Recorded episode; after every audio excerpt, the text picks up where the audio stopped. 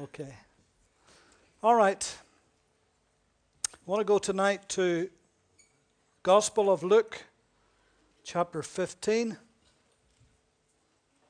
The Gospel of Luke, chapter 15. And at this moment, we'll just read from verse 1 to 3. So, Luke chapter 15, verses 1 to 3.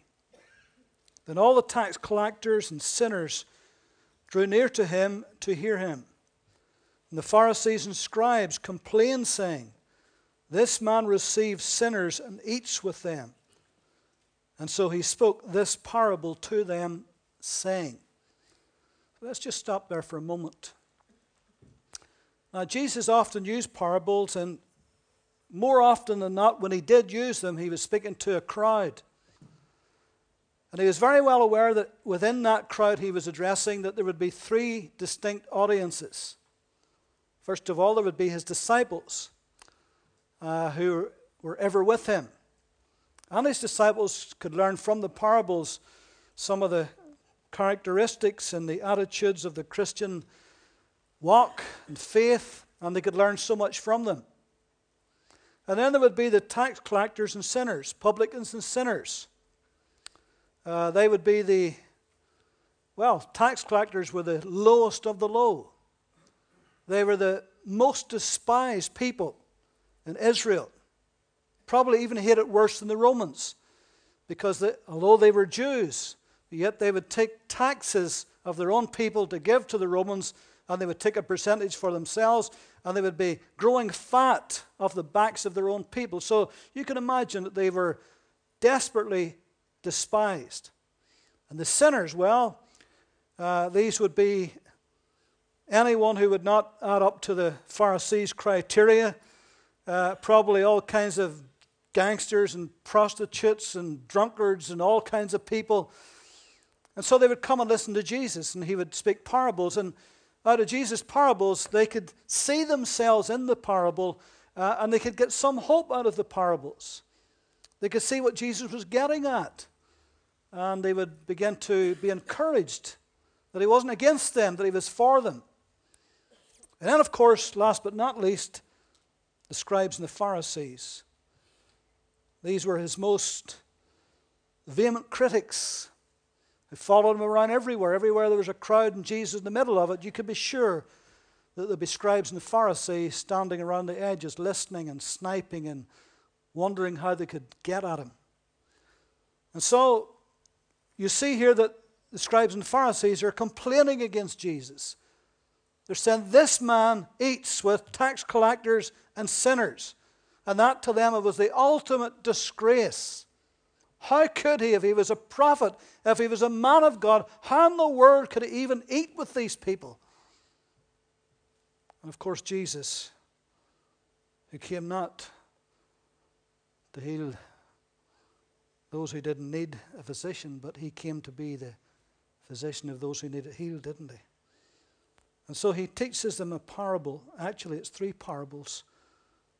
And he addresses this particularly to the scribes and the Pharisees, although all can receive from it. And because it's here for us tonight, we can receive from it too. And he tells this little trilogy of parables about three things that was lost lost sheep, the lost silver, the little coin, and the lost son. And he tells about these three things that was lost and how these three things were found.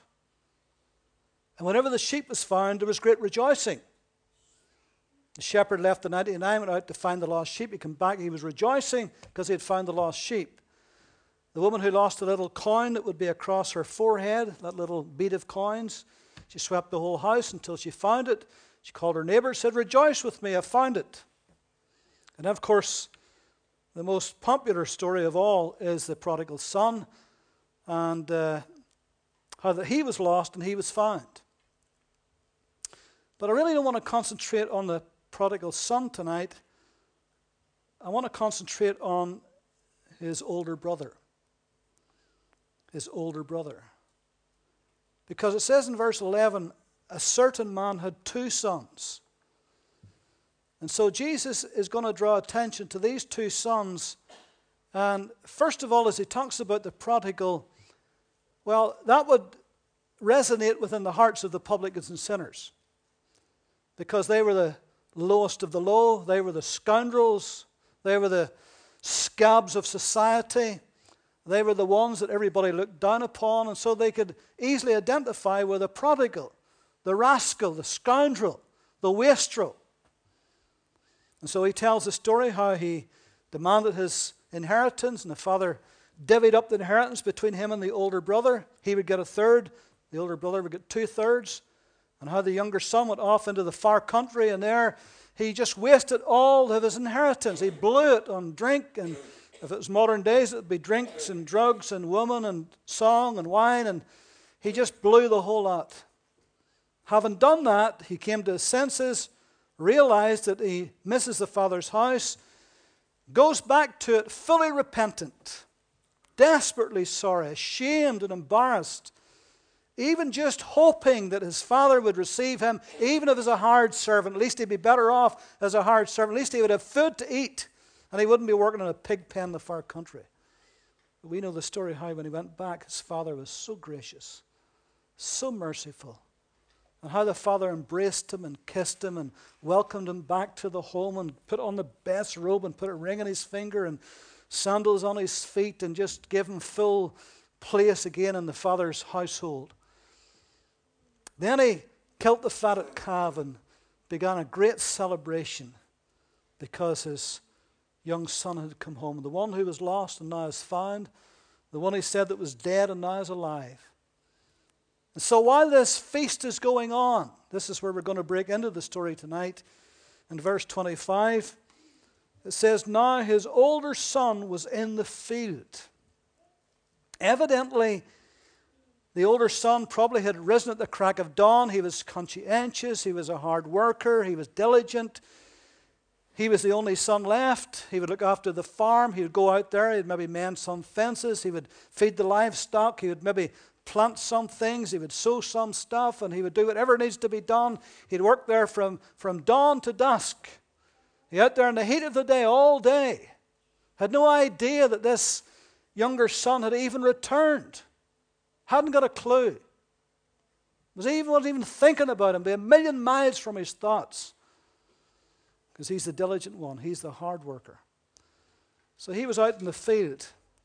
And as he came and drew near to the house, he heard music and dancing. Now that must have been quite a shock to him. He hadn't heard music and dancing in that house for a long, long time. In fact, he hadn't heard it ever since that son had left since his younger brother had gone. The father's heart was crushed. Remember how the father went out every day and looked at the horizon to see if the son would come back? Father didn't feel like making music and merriment and having parties.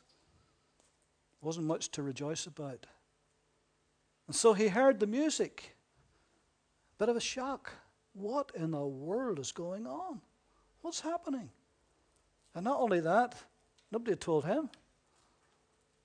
Was this planned? Why wasn't I told? And if it isn't planned, what's it all about? So you can imagine what he was feeling at this time.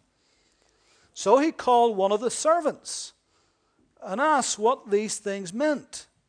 And he said to him, Your brother has come. And because he had received him safe and sound, your father has killed the fatted calf. Now, you would have thought, would you not, that this diligent, hardworking, loyal, respectful son, you'd have thought he would have been happy at that news. You'd have thought he would have fell on his knees and lifted up his hand and his heart to God and said, God, I thank you that my brother has returned. I've been worried sick about him. I, I, I didn't know he'd ever come back because he was out there all on his own in the far country. That's what you would expect, it, wouldn't you? But that's not what we get, is it? But he was angry and would not go in. In fact, the word that's used for angry here means he was seething with rage. a volcanic rage in his heart.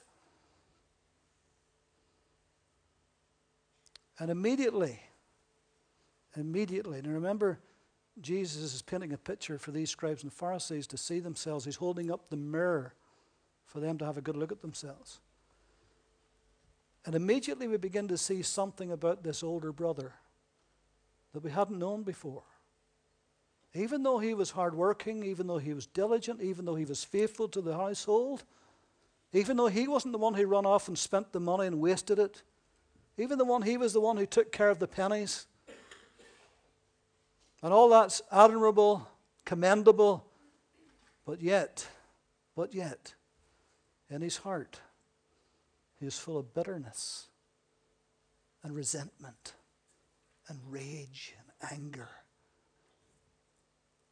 And it just took it just took this one incident for all that stuff to begin to surface. Even though he had lived in the Father's house and in the Father's presence all those years, and even though everybody looking at him, he was the model son, not like the other rascal. But God knows the heart, you see. And in his heart is full of bitterness, and anger. And suddenly all of that poison in his heart began to rise to the surface. And he couldn't contain himself. He was just so angry. Angry at what? Angry at his brother angry at the very idea that he would even dare to come back after the shame he had brought to the household, after the embarrassment he had been to the whole family. Surely he couldn't come back to this house, but he had. He was angry with him. But even worse, he was angry with the father. It was the father who killed the fatted calf for the son. And he didn't like that. And he was angry with the father.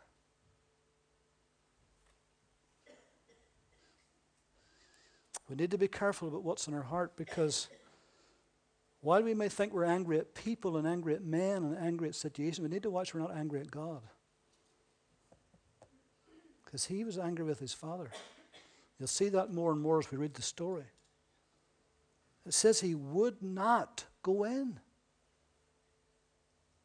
I can imagine standing there with his arms crossed and the veins sitting out in his neck, and his face would be red with rage. And imagine him just standing there just defying anybody.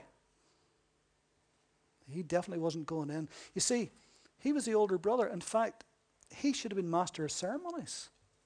He should have been the one who should have been in there. What he should have done was go in, greet everybody, get washed up, come straight back in, take charge of the proceedings. That's what he should have been doing. That was his duty to do that as the older son. Not him.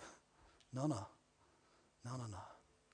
Not for this rascal of a brother of his. No way. And there he stood outside the house in a great big huff it's awful to see grown people huff, isn't it? A big grown man or a grown woman just huffing like a child, like a spoilt child. And here he is standing outside, angry with the brother, angry with his father, angry with everybody, angry with the whole world right now. Therefore, his father came out and pleaded with him.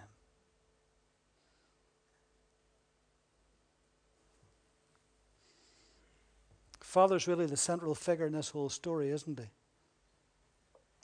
And just as much as the father loved the prodigal son, he loved his older brother just as much.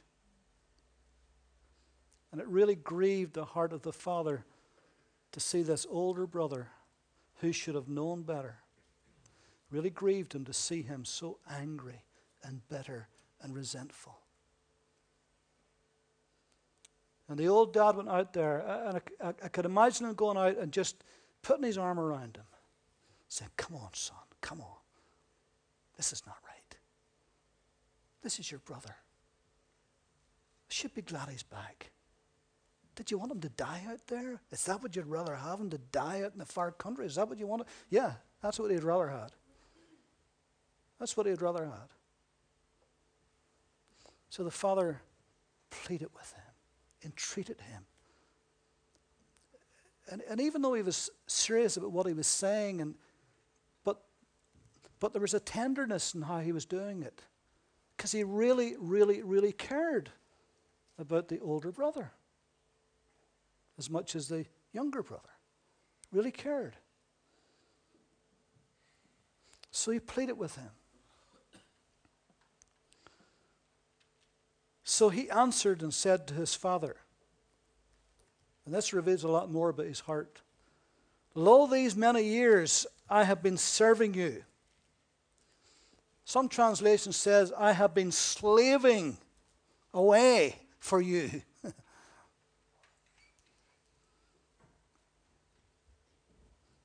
So let's look at it that way. Though these many years I've been slaving away for you, I have never transgressed your commandment at any time.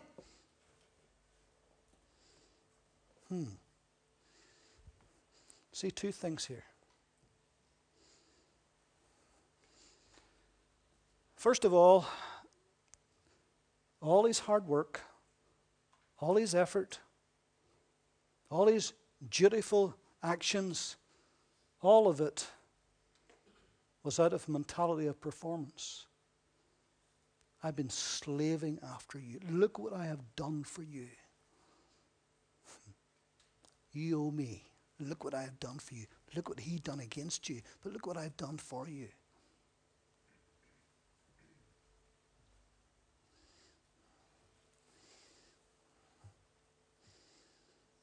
See how self righteous he was? I have never transgressed your commandment at any time? Really? He's doing it right now as he speaks. Amazing, isn't it? This is the Pharisaical spirit. This is the religious spirit. This is the holier than thou spirit. I've never broken any of. I've always, always been obedient to you. His father's pleading with him to come in, and he's denying him it. He won't do it. And he's saying, I've never disobeyed you. And he's standing doing it as he speaks. He just didn't get it, did he? And all of his service and all of his work, all of it, he wasn't doing it because he loved his father. It was just performance. See how diligent I am, see how good I am, see how hard a worker I am. See how holy I am. I'm not like him. I don't disobey you. See, that reminds us again when Jesus was dealing with the scribes and the Pharisees. He tells another story in Luke 18. He said, verse 10 Two men went up to the temple to pray, one a Pharisee, the other a tax collector. The Pharisee stood and prayed thus with himself God, I thank you that I am not like other men, extortioners, unjust, adulterers, or even as this tax collector. I fast twice in the week. I give tithes of all I possess. See, many eyes is here. I, I, I, me, me, me. And the tax collector, standing afar off, would not so much as raise his eyes to heaven, but beat his breast, saying, God, be merciful to me, a sinner. I tell you, this man went down to his house justified rather than the other. For everyone who exalts himself shall be humbled, and he who humbles himself shall be exalted. Same principle applies in this story. So here's his, his anger's coming out, his self righteousness is coming to the fore, his sense of performance. Everything was done out of performance.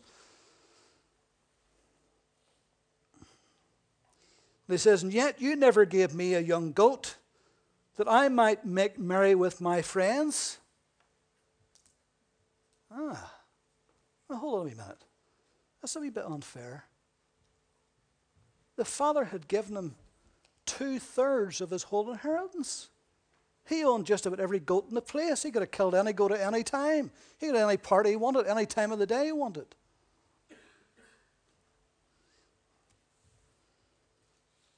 But you see, he's angry with the father now. He's saying to the Father, This is not fair. Now you see, listen to me very carefully. If we don't grasp the concept of grace enough, we will think that the Father was unfair to this Son. This is why Jesus is telling this story. It's different how God thinks about fairness, how we think about it. Listen to it. You never gave me a young goat that I might make merry with my friends. God, you owe me. Father, you owe me. You haven't really done anything for me. I've done it all for you. Look at how hard I worked. Is this the thanks I get for it? You never threw a party for me. Now, sometimes people do this in church life, you know.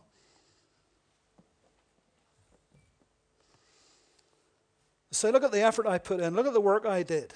Look at all I did for that people, and those, that place, and those people. Look at all I did for that person. Look at all I did.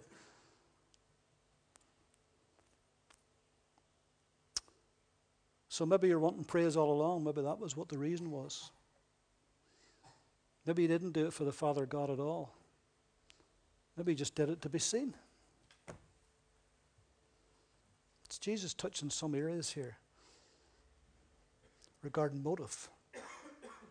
Yet you never gave me a young goat that I might make merry with my friends. Now, here's another thing you didn't understand here. This wasn't any ordinary party. I mean, it wasn't like a birthday party, it wasn't like an anniversary party, it wasn't like a social thing. The only reason there was a party at all is because one lost sinner had come home. It's the only reason. It's the only reason. And he didn't see that. He just says, You're having a party. But he didn't see the heart of the Father. Listen to me. He lived in the Father's house all those years and he didn't know the heart of the Father. Didn't know his Father's heart. And this proves it. This proves it. Didn't even begin to understand the Father's heart totally could not understand why in the world there should be a party for this brother because he didn't understand grace. It just didn't seem fair. Now, let me say to you grace isn't fair. It's not meant to be fair. Rewards are fair. What you work for is fair. If you get a reward for it, you get a wage for it. That's fair. But grace isn't fair. It's done out of pure love. It's not fair. Let, me try to show you this through another parable. In Matthew chapter 20, Matthew chapter 20, this is the parable of the workers in the vineyard. It says, For the kingdom of heaven is like a landowner who went out early in the morning to hire laborers for his vineyard. Now, when he had agreed with the laborers for a denarius a day, he sent them into his vineyard. And he went out about the third hour and saw others standing idle in the marketplace and said to them, You also go into the vineyard, and whatever is right I will give you. So they went again. He went out into this about the sixth hour and the ninth hour and did likewise. And about the eleventh hour, he went out and found others standing idle and said to them, have you been standing here idle all day? Why have you been standing here idle all day? And they said to him, Because no one hired us. He said to them, You also go into the vineyard, and whatever is right you will receive. So when the evening had come, the owner of the vineyard said to his steward, Call the laborers and give them their wages, beginning with the last to the first. And when those who were hired about the eleventh hour, each received a denarius. But when the first came, they supposed that they would receive more. And they likewise each received a denarius. And when they had received it, they complained against the landowner, saying, These last men have worked only one hour, and you have made them equal to us who have borne the burden of the heat of the day. But he answered and said to them, Friend, I am doing you no wrong. Did you not agree with me for a denarius? Take what is yours and go your way. I wish to give to this last man the same as you. Is it not lawful for me to do what I wish with my own things? Or is your eye evil because I am good? So the last will be first, and the first last, for many are called, but few chosen. Ah. Now you see, that to those people didn't seem fair. They were the ones who were out at the first hour, first light, six o'clock in the morning, working all day in the heat of the day, worked the longest time. These other ones just worked one hour and they both got the same pay. Does that seem fair to you? You know, on the face of it, it just doesn't seem fair, does it? But actually, the landowner made a deal with him at the start. I'll pay you a denarius. And so when they worked all day, he paid them a denarius. Nothing wrong with that. That's the deal. They got what they signed up for, they got their money. But he made the same deal with the one who worked an hour. And why shouldn't he? Why couldn't he? It's his money. He can do what he likes. And this is the point he's making to the Pharisees. Because you see, they were the ones who were in the beginning. They were the ones who felt, well, we have a history. We're the religious people with a big, long history. You know, we can go right back. You know, we, we take the law of Moses. Not like these publicans and sinners, these rascals, these Johnny come, sorry, Johnny, these Johnny come latelys. and, uh, you know, and, and, look at them. They're getting, he, he's getting a fatted calf killed for him. And he's out messed up. And I've stayed here all this time and didn't mess up. And I got no fatted calf. That's not fair. But you see, grace isn't fair. It's not meant to be fair. It's meant to be a mercy from the Father's heart. And He can give mercy to whoever He wants to give mercy, grace to whoever He wants to give grace. It's His mercy, it's His grace. He can do what He likes with it, can't He? And that's why you may be saved 50 years. And somebody in the house tonight say, if they give their heart to Christ, the moment they give their heart to Jesus, they're saved as much as you are. You've been saved as 50 years. That's grace. Just the same. You'll go to heaven, they'll go to heaven.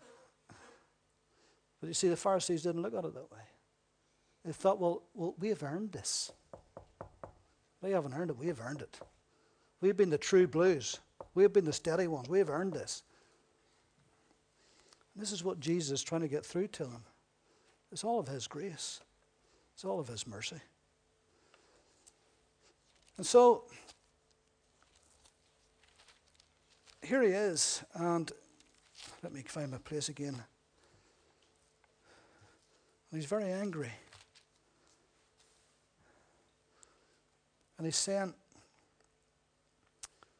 But as soon as this son of yours came, notice he doesn't call him his brother. In fact, he doesn't even call father his father. He's been very, very rude and disrespectful. This son of yours. Nothing to do with me. not my, he's not my brother. This son of yours. You see how he's mad at the both of them? Because he's better than they are. He's more deserving. He's the more deserving one. He should be the one that's being honored, not this one. Somebody said it's easy to weep with those who weep, but it's hard to rejoice with those who rejoice. It's a lot harder, isn't it? It's easy to weep with those who weeps, to commiserate, say, I'm sorry. But if somebody comes and says, Do you know what happened to me today? Boy, God gave me this massive blessing. Do you find it easy to rejoice with them? Or are you secretly thinking, Well, I didn't get any blessing? long, long time since I got a blessing like that. Huh, imagine him getting that blessing. What's wrong with me? I mean, I've been on the go longer than he has. I've been working harder for the kingdom than he ever did. See, that's that self righteous, pharisaical religious spirit comes up. And this is what Christ is trying to deal with here. As soon as this son of yours came, who has devoured your livelihood with harlots, you have killed the fatted cow for him. Let me just remind you, Father, what that son of yours is really like. Well, the father knew what he was like. And the son knew what he was like too. He had lived in the pig pen, he knew all about it. He had lived that life. And he was thoroughly sick of it. Glad to get out of it. See, it's not fair. hmm. start thinking grace is fair, you're going to be in trouble. It's just the mercy of God, isn't it? God can take somebody from the moment they're saved and just absolutely bless them and just elevate them and just encourage them and strengthen them and just lift them up and do great things with them. And somebody's been saved 50 years sitting thinking, how did that happen? Why did that not happen to me? That's just the grace of God. Never understand that. But it's God's mercy. He can do what He wants with it, can't He? Actually, God doesn't owe us a thing. Sure, He doesn't. We owe Him everything, but we couldn't pay it anyway. Then He said to him, Son, you know, the son's mentioned several times in this chapter, but each time it's mentioned, it's a different word than this. This is the only time the word teknon is used here for son. Uh, and it really means dear son, beloved son. Whenever Mary and Joseph, remember that they lost Jesus for three days and then back and found him in the temple and they called him son? Same word, teknon, dear son, beloved son. So the Father's, and we need to understand this, the Father is very, very tender hearted here. He's desperately, desperately wanting this older brother to change and to realize the error of his ways and to, uh, and to stop that self righteousness and all of that bitterness that's welling up. He wants that anger stopped. So he says, Son, he says, you're always with me and all that I have is yours. You've got it all. What more do you want? I've given you everything. Look around you, everything is all yours. He could have said, Your younger brother's got nothing. He blew it all, wasted it. His whole inheritance is gone. He's come back in rags and he's stinking with a pig pen. Look at him. And you're moaning and groaning, and look at what you've got. Look what, look what I've given to you. See the difference in that? See how that works?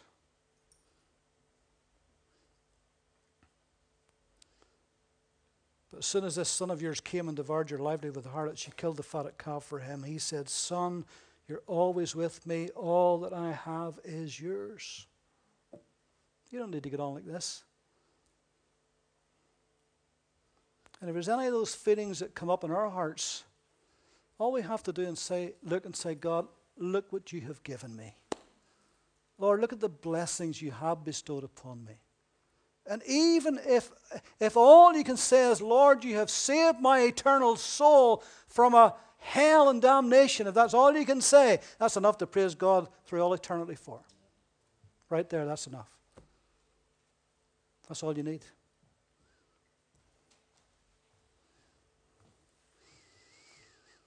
And just to drive the point home, he said, It was right that we should make merry and be glad.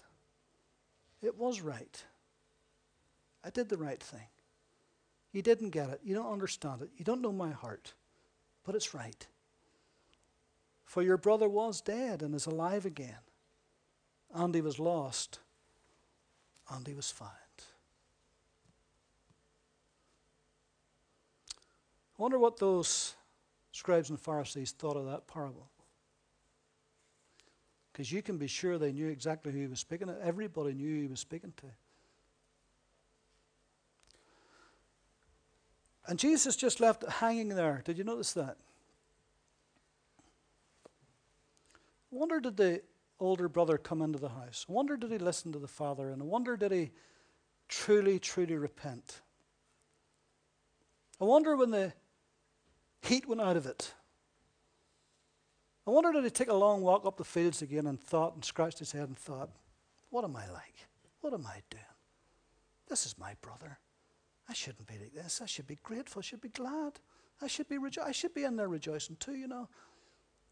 But we don't know whether he did that or not. We don't know if he ever went into the house again. Jesus just left it there.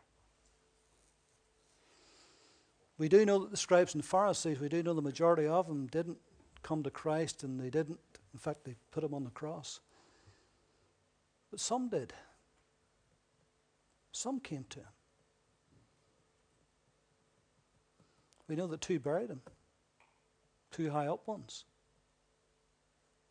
And we know that one of the most strongest Pharisees, the most, in fact, he says, I was a Pharisee of the Pharisees, born and bred a Pharisee, Saul of Tarsus.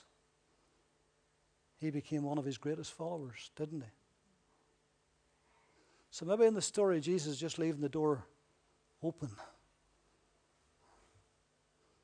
giving them a chance. Let them see the Father's heart towards them that they didn't have to be that way. Exposing their self righteousness and all that stuff that was in them just to try to deal with it, to get over it, get it out, so that they could be rejoicing and glad when a sinner does come home. and somebody does give their life to Christ. So that's the elder brother. Parables is meant to be held up so that we can see ourselves in the mirror. Sometimes we don't like what we see, sure we don't. But that's what it's meant to do, isn't it? And so, any time if we feel that just rising up, remember the story and say, Lord, I don't want to be like that. It's disrespectful to your grace and your mercy. I'm not being respectful to your generosity of spirit.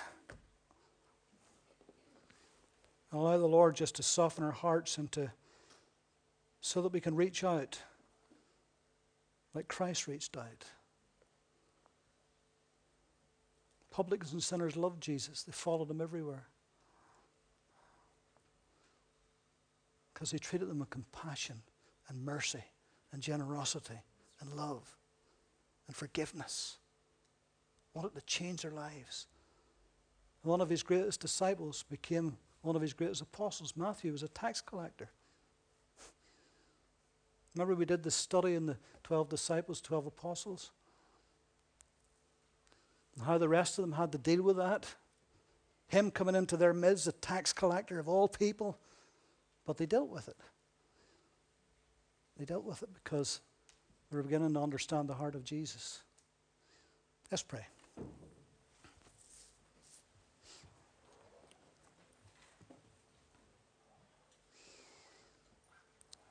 Father, tonight we have been made conscious of your merciful heart, your generosity of spirit, your unbelievable grace beyond our comprehension, more than we can ever imagine. And we thank you for it. Lord, it reached us where we were, undeserving as we were. But yet, in your mercy and grace, you touched us and you forgave us and you cleansed us and you made us new by the power of your Spirit. And so we thank you, Lord Jesus, tonight for all that you've done for each of us. And Father, may we know your heart. May we be conscious, Lord, we can come to your house every week and yet miss your heartbeat. Miss what's important to you. So help us, Lord, to know what's important to you. And Lord, what is important to your people? Souls, men and women without Christ that needs to be saved. That's what's important to you. Lord, help us to reach out with a message of grace and mercy and love and win them for you. In Jesus' name. Amen.